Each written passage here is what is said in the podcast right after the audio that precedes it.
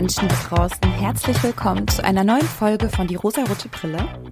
Wie ihr mal wieder hören könnt, meine Stimme ist immer noch ein bisschen belegt. Es ist mal wieder sehr früh am Morgen und ich muss mich wieder erst so ein bisschen eingrooven. Ich hatte heute vor, mit euch über einen neuen Disney-Animationsfilm zu sprechen, und zwar über Strange World. Und würde aber noch so eine kleine Real Talk, Private Talk Runde vorab stellen. Denn ihr wisst, wir sind ja hier immer alle ganz transparent. Es ist jetzt Anfang Januar. Wir sind immer noch in der ersten Januarwoche, wenn ich hier diese Folge aufnehme. Die letzten Podcast-Folgen waren vorproduziert. Da war ich irgendwie richtig gut im Flow, da ging das alles irgendwie noch.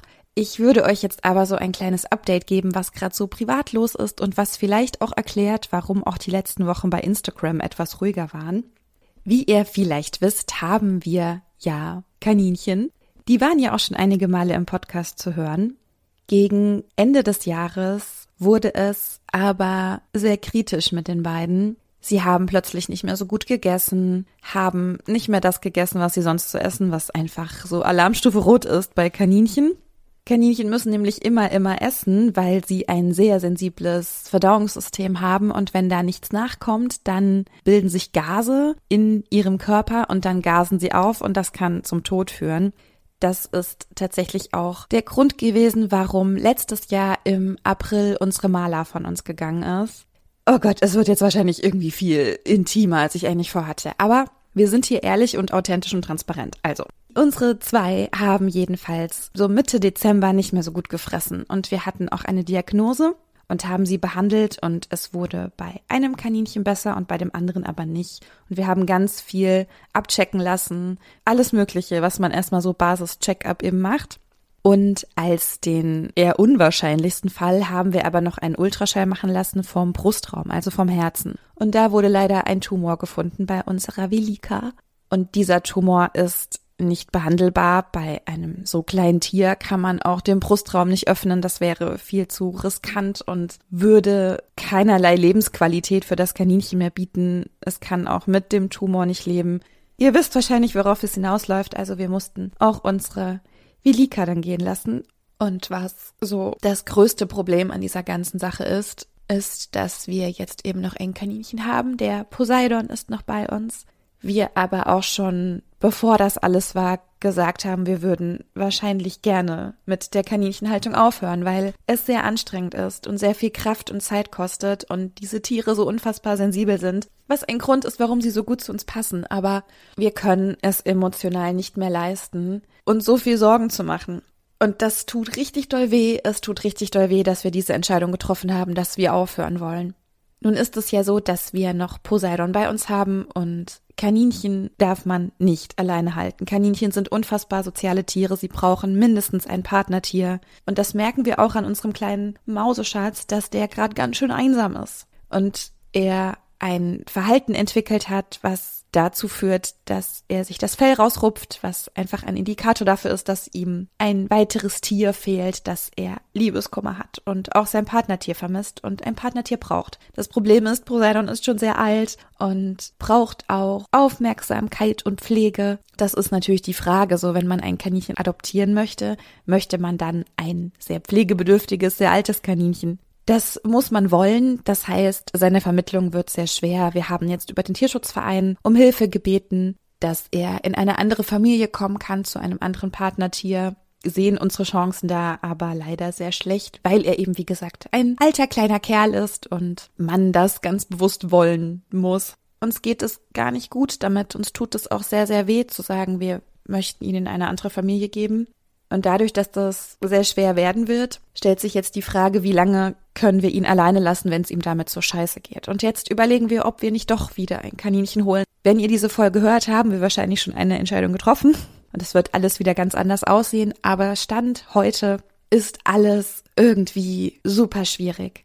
Ja, das ist der Grund, warum es auch mal wieder ruhiger auf Instagram geworden ist. Ich wollte euch das irgendwie wissen lassen, dass es mir gerade auch nicht so gut geht weil ich mich sehr schlecht fühle, weil ich so gerne einem Tier oder eben mehreren Tieren ein Zuhause geben möchte. Und jetzt schaffen wir es nicht und ich schäme mich sehr dafür und ich fühle mich schuldig und ich möchte Verantwortung übernehmen, weil ich in meinem Herzen weiß, es gibt so, so viele Tiere, die leiden. Es gibt so viele Tiere, die ein Zuhause brauchen, ein liebevolles, artgerechtes Zuhause. Und wir könnten das Zuhause stellen, aber wir schaffen das emotional nicht und das tut unfassbar weh. Ich weiß nicht, ob ihr da das irgendwie nachvollziehen könnt, ob ihr da auch in dieser Situation wart oder seid. Ich gehe mal davon aus, einige von euch haben Haustiere.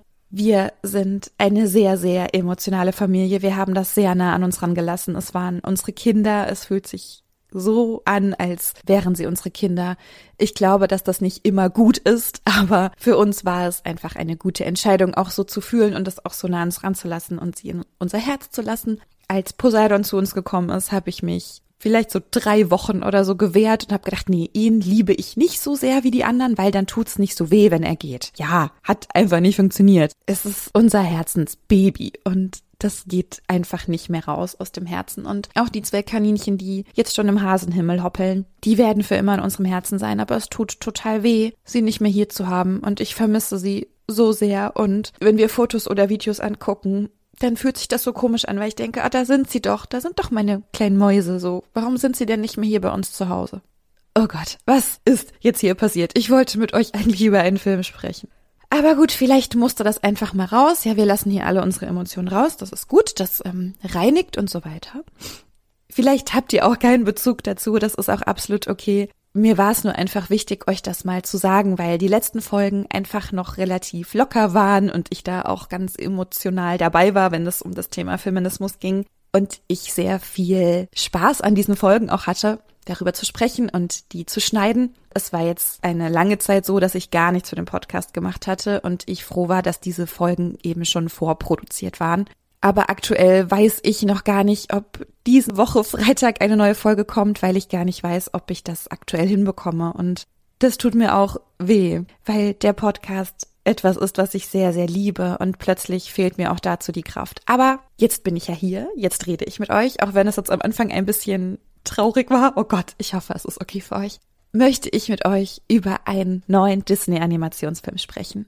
Dieser Film heißt Strange World und wir haben ihn vor zwei Tagen zusammengeschaut. Also das kleine Mausekind und ich. Es gibt ein, zwei Punkte, die ich erwähnen möchte. Falls ihr den Film noch sehen wollt, es gibt keine riesig großen Spoiler, würde ich sagen. Ich hoffe, ich kann die alle raushalten. Aber falls ihr vielleicht auch schon den Trailer kennt, wisst ihr ja so ein bisschen, worum es geht. Strange World. Es geht um eine komische Welt, eine seltsame Welt die von einer Gruppe ForscherInnen, EntdeckerInnen entdeckt und erforscht wird. Wow, das war wirklich grandios formuliert. Dieser Film ist ganz frisch. Ich meine, er lief auch in den Kinos oder läuft sogar noch in den Kinos, ist aber auch bei Disney Plus. Das heißt, falls ihr diesen Streamingdienst abonniert habt, könnt ihr ihn dort schauen. Ihr wisst, wie immer, ist keine Werbung, ist nur eine Empfehlung.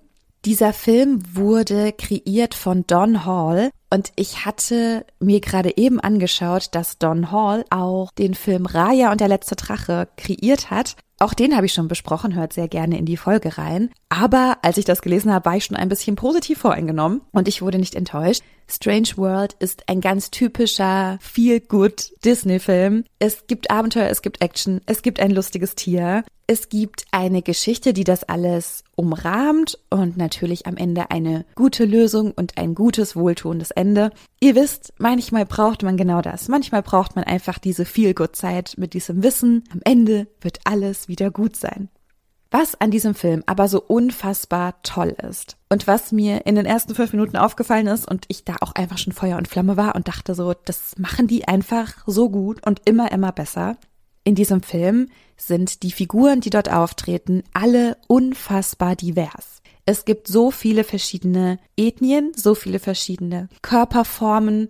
Es ist wirklich so eine Wohltat, das mit anzusehen, dass es auch so selbstverständlich ist, dass diese vielen verschiedenen Figuren dort alle zusammenleben. In einer Stadt, es ist eine fiktive Stadt, die irgendwo liegt, in irgendeinem Tal zwischen sehr hohen Bergen. Es könnte überall auf der Welt sein und es ist so selbstverständlich, dass diese Menschen alle so unterschiedlich aussehen und das war so schön. Im Fokus der Geschichte steht eine Familie, beziehungsweise erstmal Searcher Clade. Searcher Clade ist ein Farmer. Sein Vater war ein großer Entdecker, der auch in der ganzen Stadt bekannt und berühmt ist. Und Searcher hat aber beschlossen, dass er nicht in die Fußstapfen seines Vaters tritt, sondern Farmer wird, also einen ganz anderen Beruf nachgeht. Searcher hat eine Frau und er hat einen Sohn und sie haben einen unfassbar süßen Hund und dieser Hund hat auch nur drei Beine. Also er hat sogar eine Beeinträchtigung. Ich meine, wie süß ist das? Wie süß kann man einen Film machen? Ich weiß es nicht. Es ist einfach fantastisch.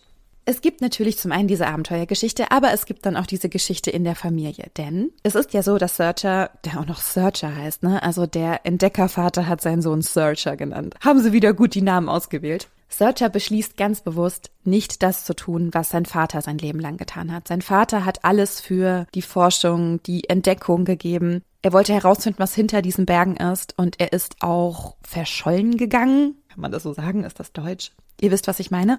Er ist auf eine Entdeckungsmission gegangen und nicht zurückgekehrt. Searchers Vater hat immer von ihm verlangt, du bist genau wie ich, du bist mein Sohn, du bist auch ein Forscher. Und irgendwann hat Searcher gemerkt, ich bin das nicht. Und er hatte auch immer das Gefühl, er muss sich seinem Vater beweisen, er muss genauso gut sein wie sein Vater, fühlt sich aber mit einer anderen Arbeit, nämlich mit der Arbeit des Farmers, sehr viel wohler. Das heißt, es geht in diesem Film sehr stark darum, wie man sich von den Erwartungen seiner Eltern emanzipieren kann, abgrenzen kann und seinen eigenen Weg gehen kann. Unbewusst agiert Searcher genau wie sein Vater. Searcher ist Farmer und er verlangt von seinem Sohn, sein Sohn heißt Ethan und ist, ich würde mal sagen, irgendwas um die 15 oder so. Und er geht ganz selbstverständlich davon aus, dass auch Ethan ein Farmer ist, denn sie arbeiten immer viel zusammen, sie sind viel zusammen auf dem Feld unterwegs und Searcher geht ganz stark davon aus, Ethan ist genau wie ich, er ist auch Farmer, er wird die Farm übernehmen. Ja, Firmenübernahme von Kindern ist ja auch so ein ganz berühmtes Thema. Aber es stellt sich heraus, dass Ethan eben nicht so ist wie sein Vater, sondern dass Ethan eher so ist wie sein Großvater. Ethan ist wieder ein Forscher, ein Entdecker. Er will wieder nach draußen in die Welt und etwas erleben. Was Searcher auch sehr, sehr schwierig findet, weil er das für sein Kind nicht möchte, weil er die Erfahrung gemacht hat, wenn du nach draußen in die Welt gehst, das ist gefährlich, du bist nicht für deine Familie da, sei lieber sesshaft, sei hier bei uns. Es ist dann auch wieder so, dass ich hoffe, ich spoiler nicht zu viel, aber ich denke nicht. Es ist eigentlich relativ offensichtlich, dass das passieren wird. Es ist wieder so, dass sie den Vater nämlich wiederfinden in dieser Strange World und diese drei Generationen Männer zusammen ist und es diesen Konflikt gibt zwischen Großvater und Vater und zwischen Vater und Sohn. Und da erstmal wenig Verständnis ist, aber ihr wisst ja, Disney-Filme, es wird aufgelöst, am Ende erkennt Searcher natürlich, dass er von seinem Sohn genau das gleiche verlangt hat wie sein Vater von ihm, was unfair ist, was nicht seinen Fähigkeiten entspricht. Und er es dann natürlich loslassen kann. Und alle sind glücklich, alles ist am Ende wieder gut. Ich fand aber genau das war eine sehr, sehr interessante Dynamik und ich fand es tatsächlich auch wieder sehr gut, dass diesmal eine Jungs- bzw. Männergeschichte im Vordergrund stand, wo es um Gefühle geht, wo es um Verpflichtung gegenüber älterer Generationen geht, weil gerade so die letzten Disney-Filme, da waren sehr viele Mädchen und Frauen im Vordergrund, was ich natürlich begrüße und sehr gut finde aber mal wieder eine Geschichte zu sehen über einen männlichen Protagonisten, der Abenteuer erlebt und sich mit seiner Gefühlswelt auseinandersetzen muss. Einfach grandios. Und auch dazu passt der Titel Strange World, weil gerade Jungs beigebracht wird, dass man Gefühle unterdrücken sollte, dass man sich dem gar nicht widmen sollte und so weiter. Also aus diesen Gesichtspunkten betrachtet war das ein sehr, sehr feministischer Film und er war schon feministisch, als diese ganzen diversen Menschen zu sehen waren. Es war für mich sehr, sehr wohltuend. Und es gab noch einen Punkt, da habe ich schon wieder fast geheult vor lauter Glück, ja. Denn Ethan ist, wie gesagt, Teenageralter. Ich würde ihn so auf 15 schätzen, vielleicht auch erst 14. Ich weiß es nicht. Irgendwie so. Ethan ist verliebt in einen Jungen. Es war so schön zu sehen, dass das gar nicht groß thematisiert wurde, sondern dass es selbstverständlich war. Dass die Familie das wusste, also die Eltern wussten, dass Ethan in einen Jungen verliebt ist.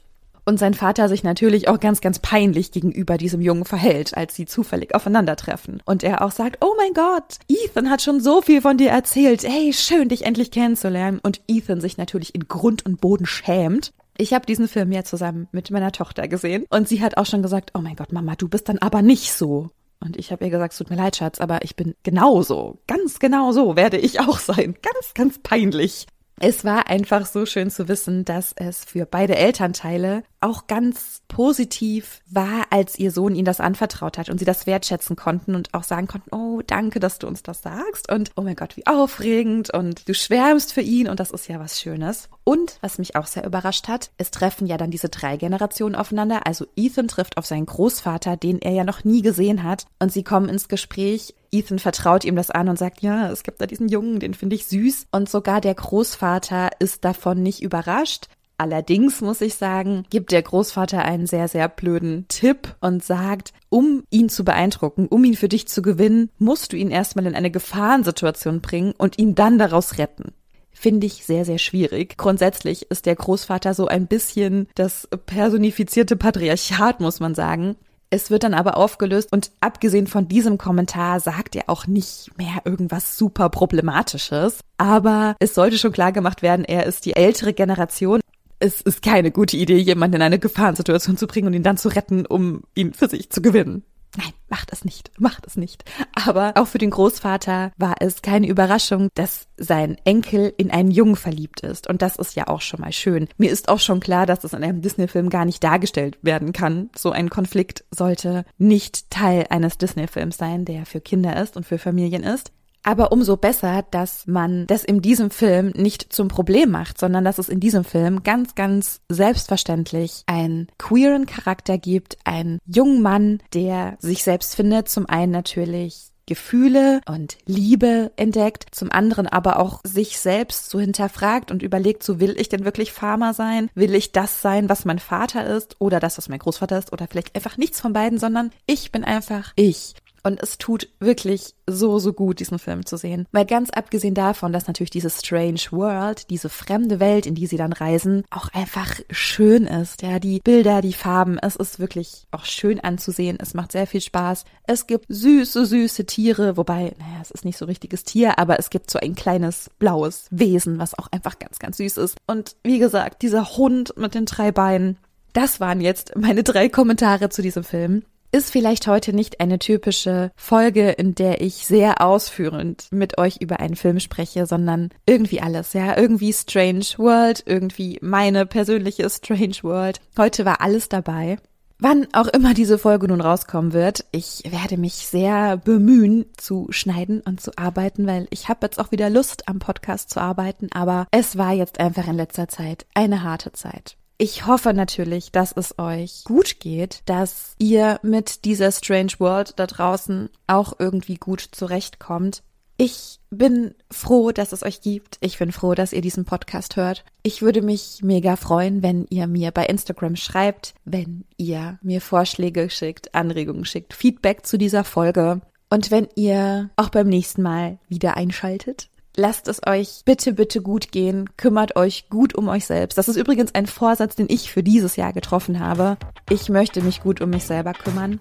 Hat bisher so mittelgut geklappt, aber ich arbeite daran. Also ihr Lieben, bis hoffentlich nächste Woche. Habt eine schöne Zeit und bis dann.